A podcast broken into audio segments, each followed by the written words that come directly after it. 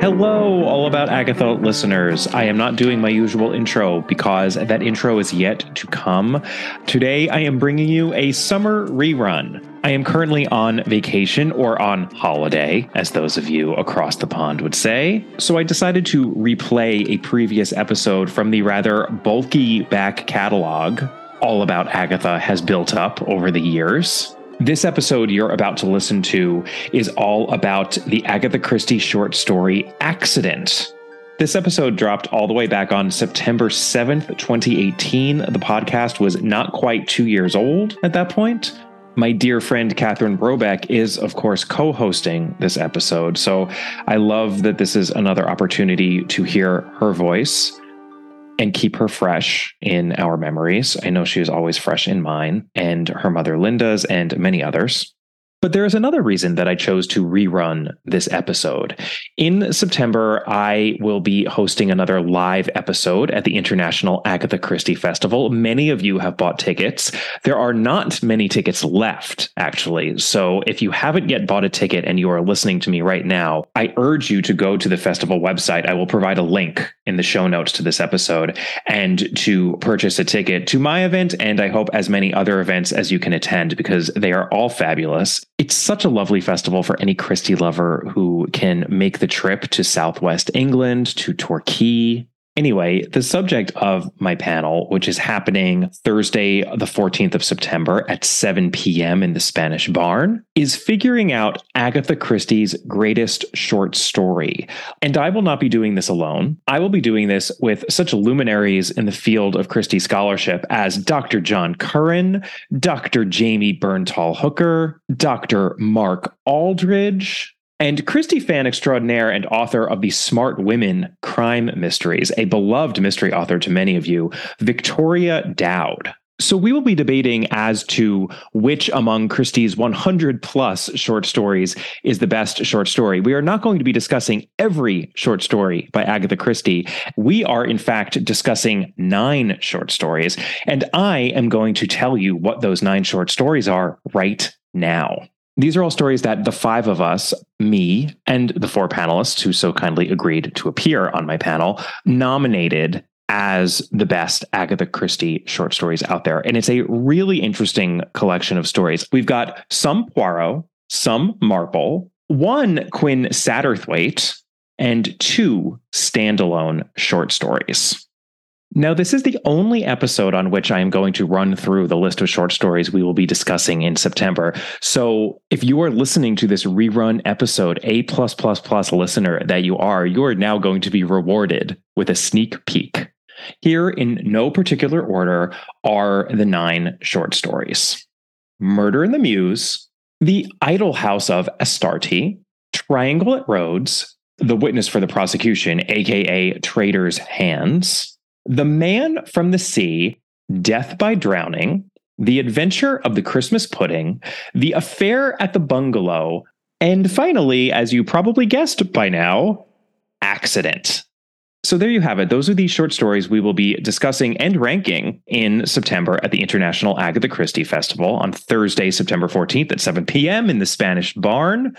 Yes, I do intend to record this live event, but mm, didn't go so well last year. I hope to do better this year, but if you want to be absolutely certain, if you want to guarantee that you will be able to hear this debate as to Agatha Christie's greatest short story, then buy yourself a ticket and come and see me and so many of my good friends in Torquay in September. I really hope to see you there. It's going to be so much fun. And now I will invite you to sit back and listen to Catherine and me talk about how much we absolutely loved accident when we first covered it for this podcast. You can consider it preparation for the festival or just a nice revisitation of one of our very favorite episodes. Catherine was always very fond of this episode. We talked about it a number of times, and I am as well. It's also a short one. This was back in the day when it was possible for an All About Agatha episode to be under 30 minutes. Imagine that. What a world.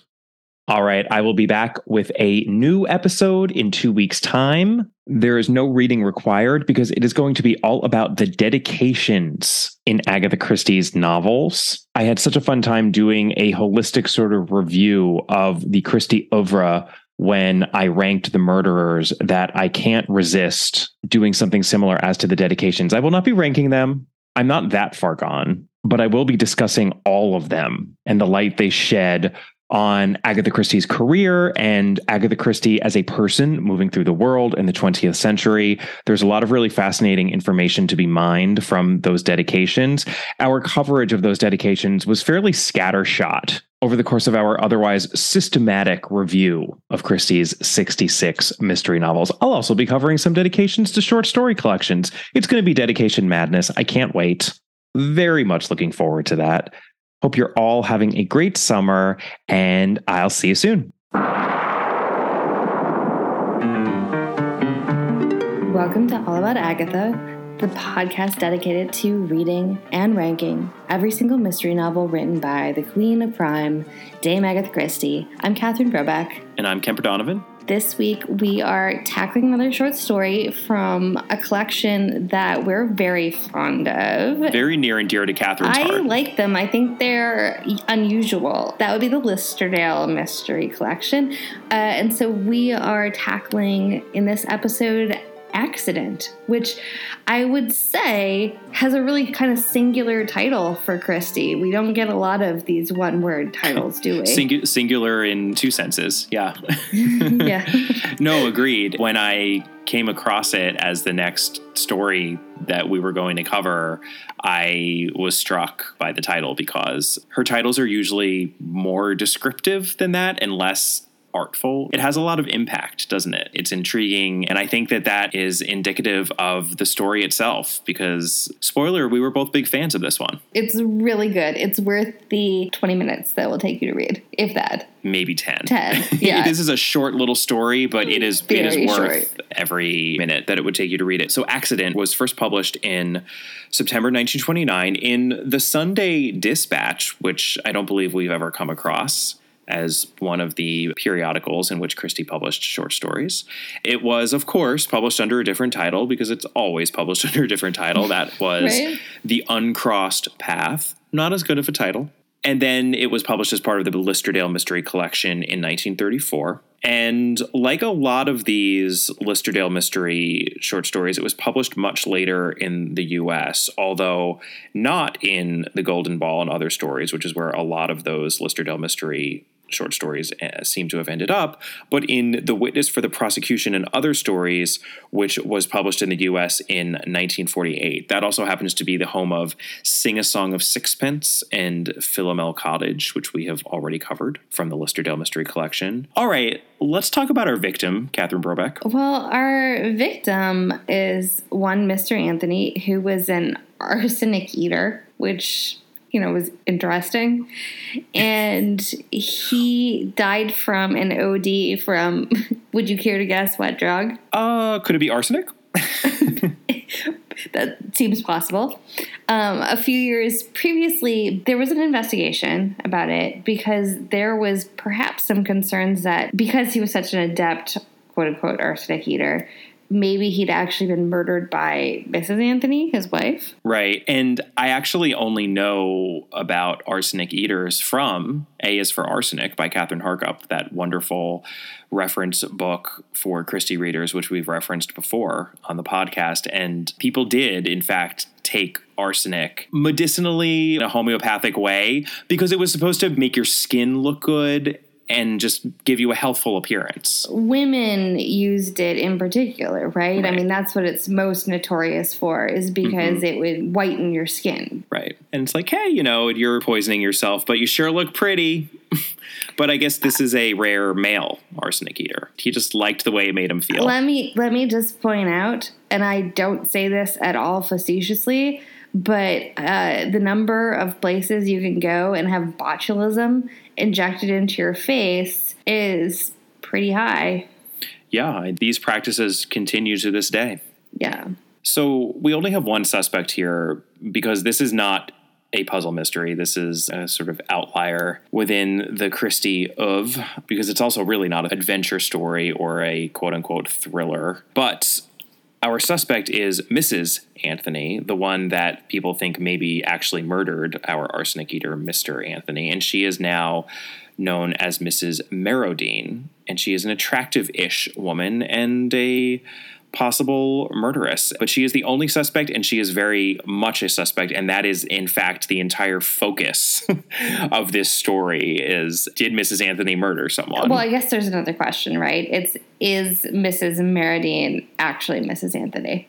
Right. And if she is Mrs. Anthony, is she about to murder again? Is she like on a hot streak? All right, let's talk about the world as it appears to be. This is a relatively short story, and the only clue, which I think is probably now obvious up front, is tonal. It's a tonal clue. I think it's very well written, especially for an early story. In our novel podcast, we talk a lot about tone and atmosphere when we're talking about rankings, and this deserves immediately very high marks. That said, if you see what the tone is, you probably can guess where the story is going. And I think that in a bit we can talk about some other short stories that actually have, I think, a lot of similarities to this. But suffice it to say, this is very short and it's brutal, especially for pretty early Christie. I mean, not that early of Christie, but it's pretty brutal. Short, nasty, and brutish. Yes. it is, which we love. Yeah, I love some nice Pablo Poirot. Do not get me wrong ever on that front, but this is dark.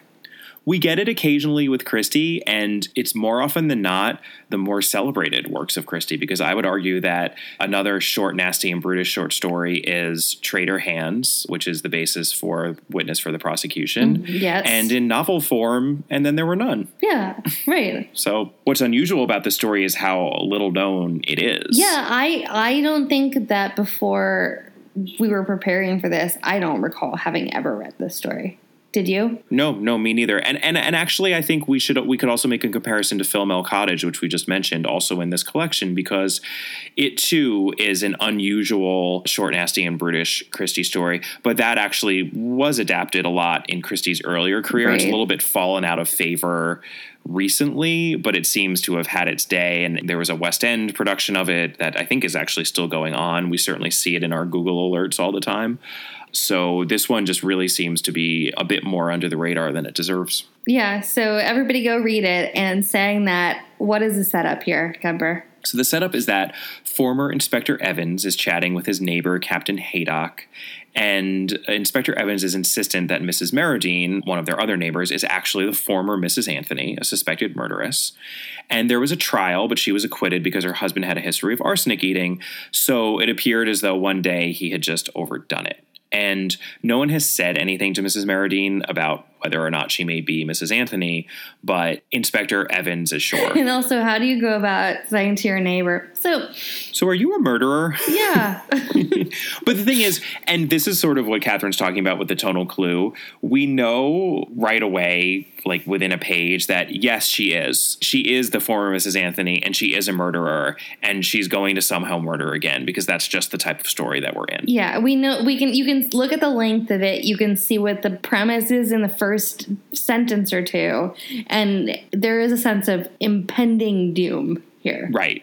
Exactly. We know what's going to happen. We just don't know exactly how it's going to happen. Captain Haydock, unfortunately, well, I guess, or maybe fortunately for him, is not having any of this. Uh, he finds it just like frightful that this woman who is like a perfectly good neighbor, she's lived there for a long time, and now all of a sudden his friend is like putting these accusations up that even if she was Mrs. Anthony, she was acquitted. Right. Why should she have to suffer through something when she already had to suffer through it once? She had her day in court. She had yeah. due mm-hmm. process. Mm-hmm. Yeah. Yeah. He's very suspicious of what Evans is doing and he kind of clocks it and he asks if Evans has something that he needs to tell him. Was something not said in the trial that he knows because he was in CID. And there is something that he knows. He has some special information here, which is that in her teens, the woman in question, Mrs. Anthony,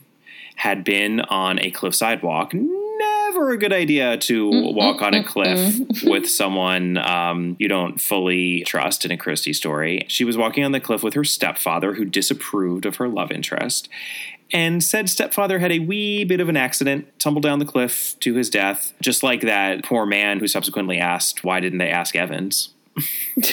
That's exactly what. Well, and I, I will note we are dealing with Inspector Evans. And we are dealing with Inspector Evans. And also, since we're talking about the names in this story, I believe that Haydock shares the surname with Dr. Haydock, who hails from St. Mary Mead and features in some Miss Marple stories. So maybe there's a connection there. Maybe Captain Haydock and Dr. Haydock are brothers or cousins. I mean, exciting connections abound. You know what this story needs to not have the ghoulish ending that it has? Miss Marple. because she would have nipped this in the bud. That, or I'm going to make a suggestion up front. It's that this is possibly a story that Miss Marple would later use as an illustration for something else. totally. So Haydock still thinks that this is all best left to history and that Evans should not say anything, that he should mind his own beeswax. Mm-hmm. That is probably in many ways the lesson to be learned in this short story, if there is one to be learned, that uh, people should mind their own business. But guess who doesn't mind his own business? Evans. yep. You know, why didn't they ask Evans? Why did Evans ask? Why did Evans ask? That's the alternate title, alternate, alternate title. Before this point, um, he and Haydock have actually been visiting with Mr. Merrowdene, who is a former chemistry professor. They've been friendly, but they've been looking at his lab, and because Evans has already been suspicious of the misses, he's now extra concerned. So he basically stalks Mrs. Merrowdene at the local fair, which does not seem like a good idea. Then, on top of that, he goes and sees a fortune teller, which I will tell you a fortune, Kemper. Please do. The fortune is if you are in, especially Christie's story, but in many a crime story, if you go to see a fortune teller, things probably are not going to bode well for you.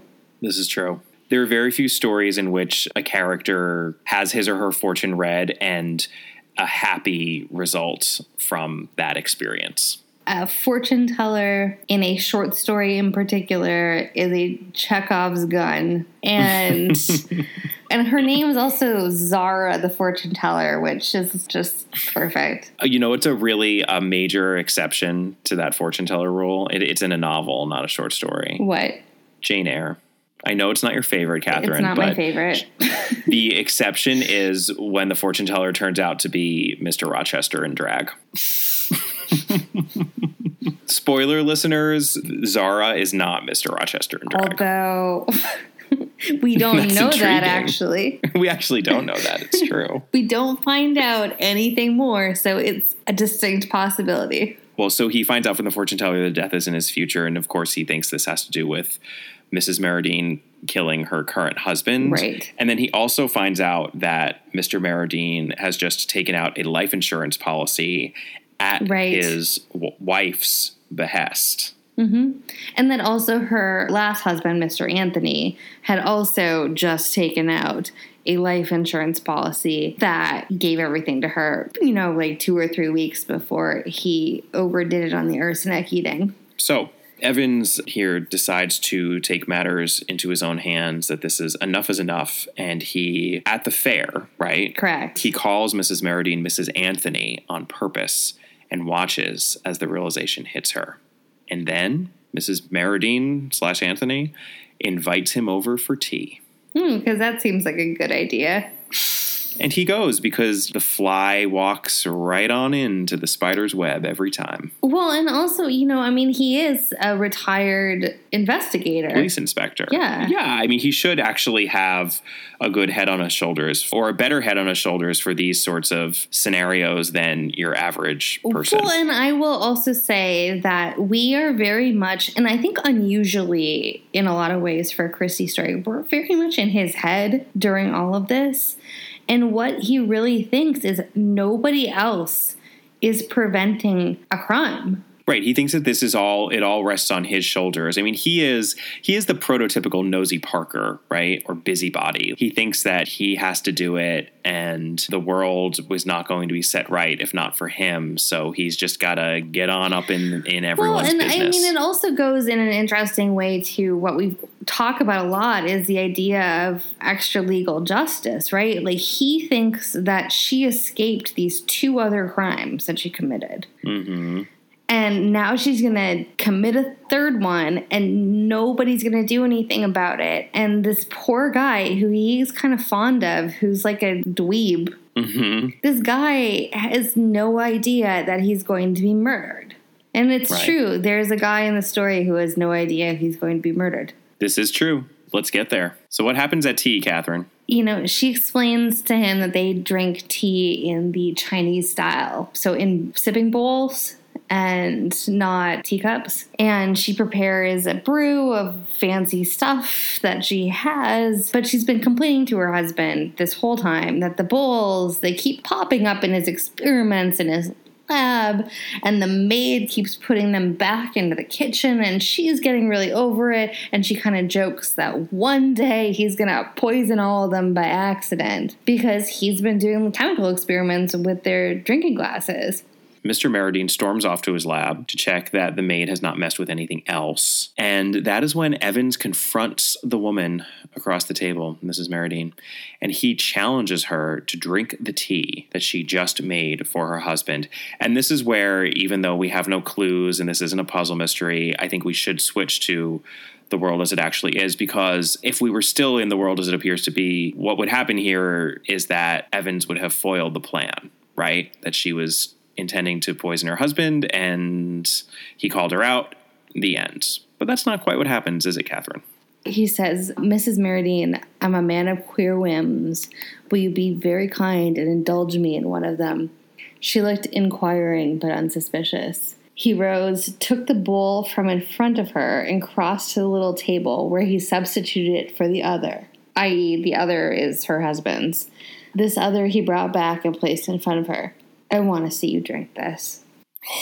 Her reaction is such that we think he's got her. This is her reaction. Her eyes met his. They were steady, unfathomable. The color slowly drained from her face. She stretched out her hand, raised the cup. He held his breath, supposing all along he had made a mistake. She raised it to her lips. At the last moment, with a shudder, she leant forward and quickly poured it into a pot containing a fern. Then she sat back and gazed at him defiantly. So seems, yeah, she was about to poison her husband and she couldn't go through with it. And he then very patronizingly essentially says, you know, you thought you were smart, but you weren't smart enough for me. And I think you understand me. There must be no repetition. You know what I mean? And she says, I know what you mean. And what happens next? Because we are almost done, but not quite. Evans makes the air of slightly arrogant people everywhere. You don't ever underestimate who you are talking to. He raises his glass of tea to his lips, his bowl, his bowl, and the line is to your long life and to that of your husband, he said significantly and raised his tea to his lips. Then his face changed. It contorted horribly. He tried to rise, to cry out, his body stiffened, his face went purple. He fell back, sprawling over his chair, his limbs convulsed. Mrs. Merrowdene leaned forward, watching him. A little smile crossed her lips. She spoke to him very softly and gently. You made a mistake, Mr. Evans. You thought I wanted to kill George. How stupid of you. How very stupid because guess what? She actually loves her current husband. Surprise! That's the twist. the twist is that she's happily married. She finally figured it out. Yeah, she's winning. She's winning at love and life. Yeah. So she married the right man. I love the line. Also, her smile broadened. She looked more than ever like a Madonna. Then she raised her voice and called, George, George, oh, do come here. I'm afraid there's been the most dreadful accident. Poor Mr. Evans. And that is the end of the story. It's delightfully mean. Yeah, nasty, brutish, and short. Because it, it ends exactly as we knew it was going to end with this woman murdering yeah, it's someone. Clear, it's clear from the very beginning of the story. It's just one of those stories where you're like, how is this going to happen? she ends up murdering the one who just wouldn't leave well enough alone. Right. And I mean, you know, he was clearly right. Clearly, she murdered the other two people. Sure. No, I mean, and Christie really makes that clear. I mean, the only part we didn't read from that last page is she sat there a minute longer looking at the dead man, the third man who had threatened to cross her path and separate her from the man she loved. Yeah, she loves this nerdy little, like, retired chemistry professor. He signed his own death warrant by virtue of his pushiness and curiosity and sense of superiority. sense of superiority and need for you know this extra legal justice which it's Yeah. funny because you know he very could easily could be like a Poirot or a Miss Marple. They would do something similar to what he did. Hmm it's just that he isn't good enough at it to not Right. have seen what was coming. Miss Marple would have seen it, yeah well he thought he was smarter than her and he wasn't and he wasn't. the thing that works about this is how effectively it's written and that's why i wanted to start talking about it with the tone and the only two things that i would note is that it actually functions in a short story way differently than i think a lot of her stories do and i know kemper i mentioned this to you before but the thing that it reminded me a lot of was um, a good man is hard to find Absolutely. Flannery O'Connor, right? Flannery O'Connor and maybe the classic of all classic 20th century short stories, I think that's fair. which, you know, starts with somebody reading about a serial killer in the paper and thinking about how they're going to avoid the serial killer. So you know, oh, they're going to be killed by a serial killer. Right, right. And I mean, the other one that I mentioned to you was um, Where Are You Going? Where Have You Been? which is Joyce Carol Oates. And it's another one of those if you are in ninth grade in the United States and you have to be handed a book of American short stories, those two short stories are showing up in them. And then they show up again if you talk about, I think, crime fiction, because both of them are essentially about crimes, about dread. They're about dread. What's really funny is that this short story features a detective, Mm-hmm. but it is it is not detective fiction. This is crime fiction, Yeah, it is. right? It's interesting. Right, and, and about the fiction of dread, about knowing about something and not having any ability to do anything about it, even if you think you do. And the reader and the reader knows that you know we just got off of and then there were none. This predates that by ten years, but it functions in a very similar way. You can see the writer of And Then There Were None in this Mm-hmm. story and in some of those other short stories we referenced that are similar to this one. Philomel Cottage, Traitor Hands, that is the same sort of writer who went on to do And Then There Were None. That inevitability, the doom and, and the inexorability of fate, this is going to happen and it's preordained and there's just nothing you can do about it. I mean, that obviously is a literary trope from uh, Oedipus Rex right on down. It's effective, you know, it's powerful, and she's she's using it to its full effect in these stories. Yeah, I just think it's um remarkably talented writing in a very specific way that you don't necessarily see that often in the short stories. Or in the novels, yeah, really. no, I know. And I don't know that she gets enough credit for how effective something like this is.